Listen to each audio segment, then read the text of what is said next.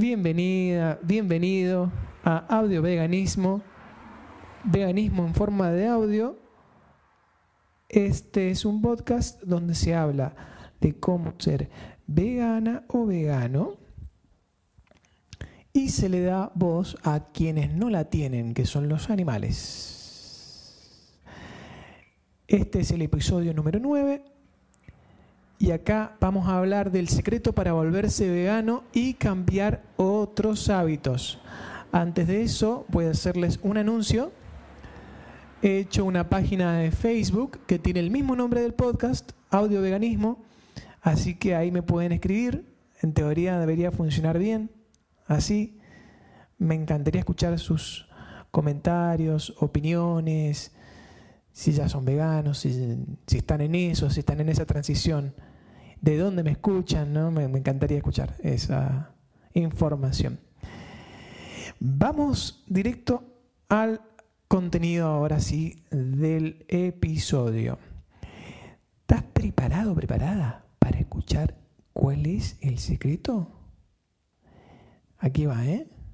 El secreto para volverse vegano o vegana es la respiración consciente y en especial la técnica Sudarshan Kriya.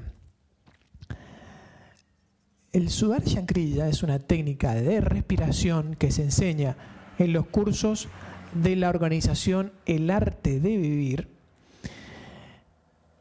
Se aprende en un proceso de unos tres, cuatro, cinco días.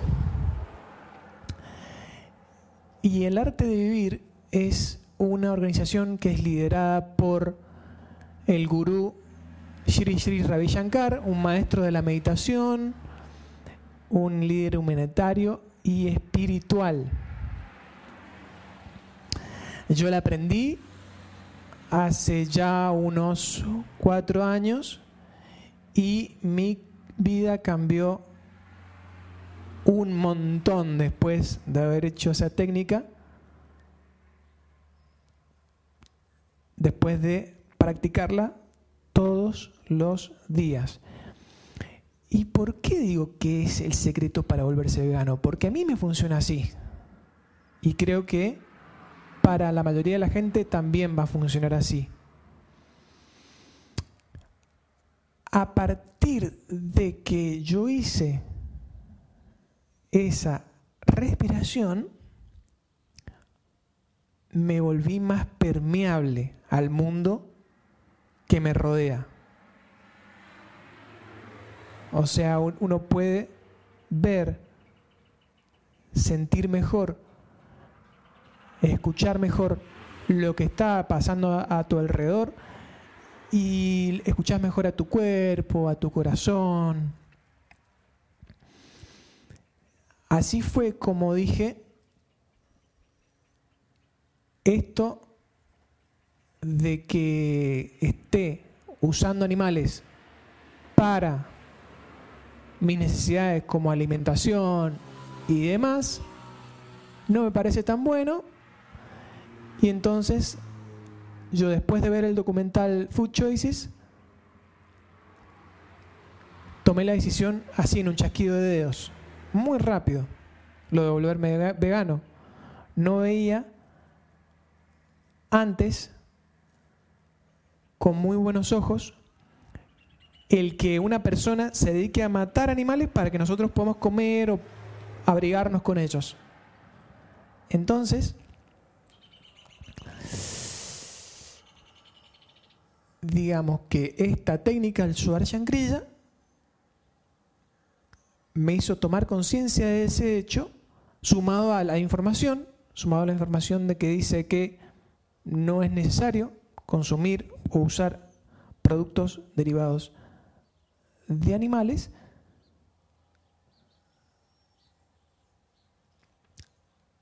Me hizo despertar en forma sencilla. Entonces, esta técnica te hace estar más abierto, más apto al cambio. Por eso digo que si uno quiere adquirir un hábito saludable, como dejar de fumar, dejar de tomar alcohol, dejar de enroscarse por pensamientos, tanto tiempo y demás, también puede hacer uso de estas técnicas. Eh, tienen numerosísimos beneficios, ¿no es cierto?, para la salud mental, la salud del cuerpo, la, la salud social de cada individuo. Y por eso digo que hace falta esta técnica, esta es la llave para que podamos nosotros hacer los cambios que necesitamos para tener una vida mejor. Y si cada uno de nosotros tiene una vida mejor, todos vamos a tener una vida mejor. ¿Sí? Porque al liberarnos del estrés, lo cual sucede, sucede con esta técnica, estamos como más, más amorosos, más abiertos a ayudar a los demás. Y cuando hablamos de ayudar a los demás, hablamos también de otros seres sintientes como ser los animales. Entonces uno empatiza más con los demás cuando hace esta respiración. Las decisiones, como dije, se vuelven más fáciles de tomar. Este episodio lo hago a raíz de que escuché a Juan Boluda, el que hace el podcast de veganismo, que se los súper recomiendo. Lo pueden buscar, podcast de veganismo se llama. Veganismo el podcast, perdón, así se llama. Lo escuché decir que él no cree que por ser vegano inspira a otros a que sean veganos. O sea, lo noté desahuciado, cabizbajo.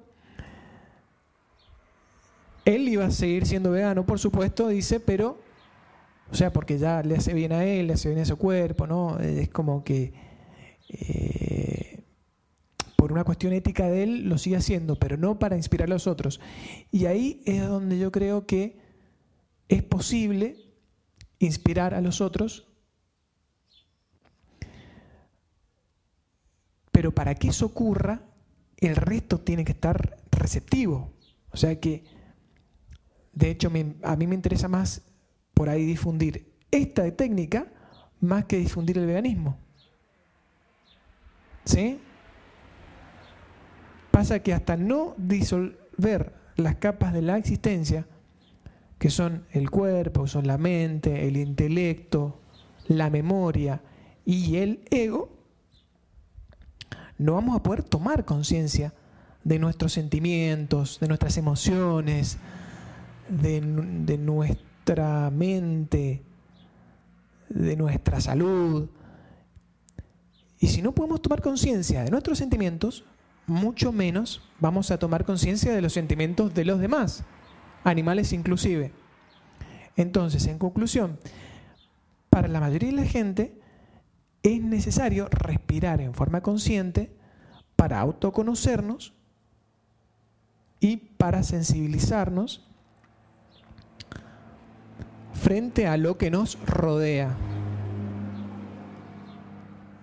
Con estas prácticas espirituales que están centradas en el Sudarshan Kriya y que se complementa con meditación, yoga, con hábitos saludables, con hacer algo desinteresado por el otro, con sabiduría,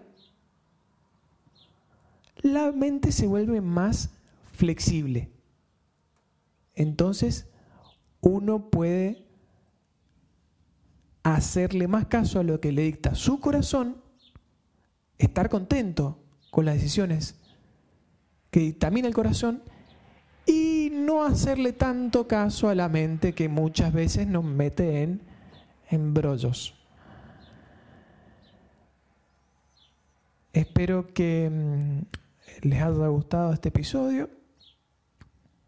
Y si quieren que le cuente más de estos cursos, de cómo se pueden hacer, estos están en todo el mundo.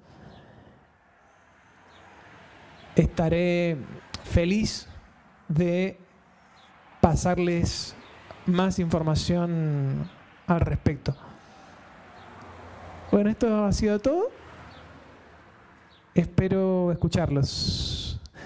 Chau.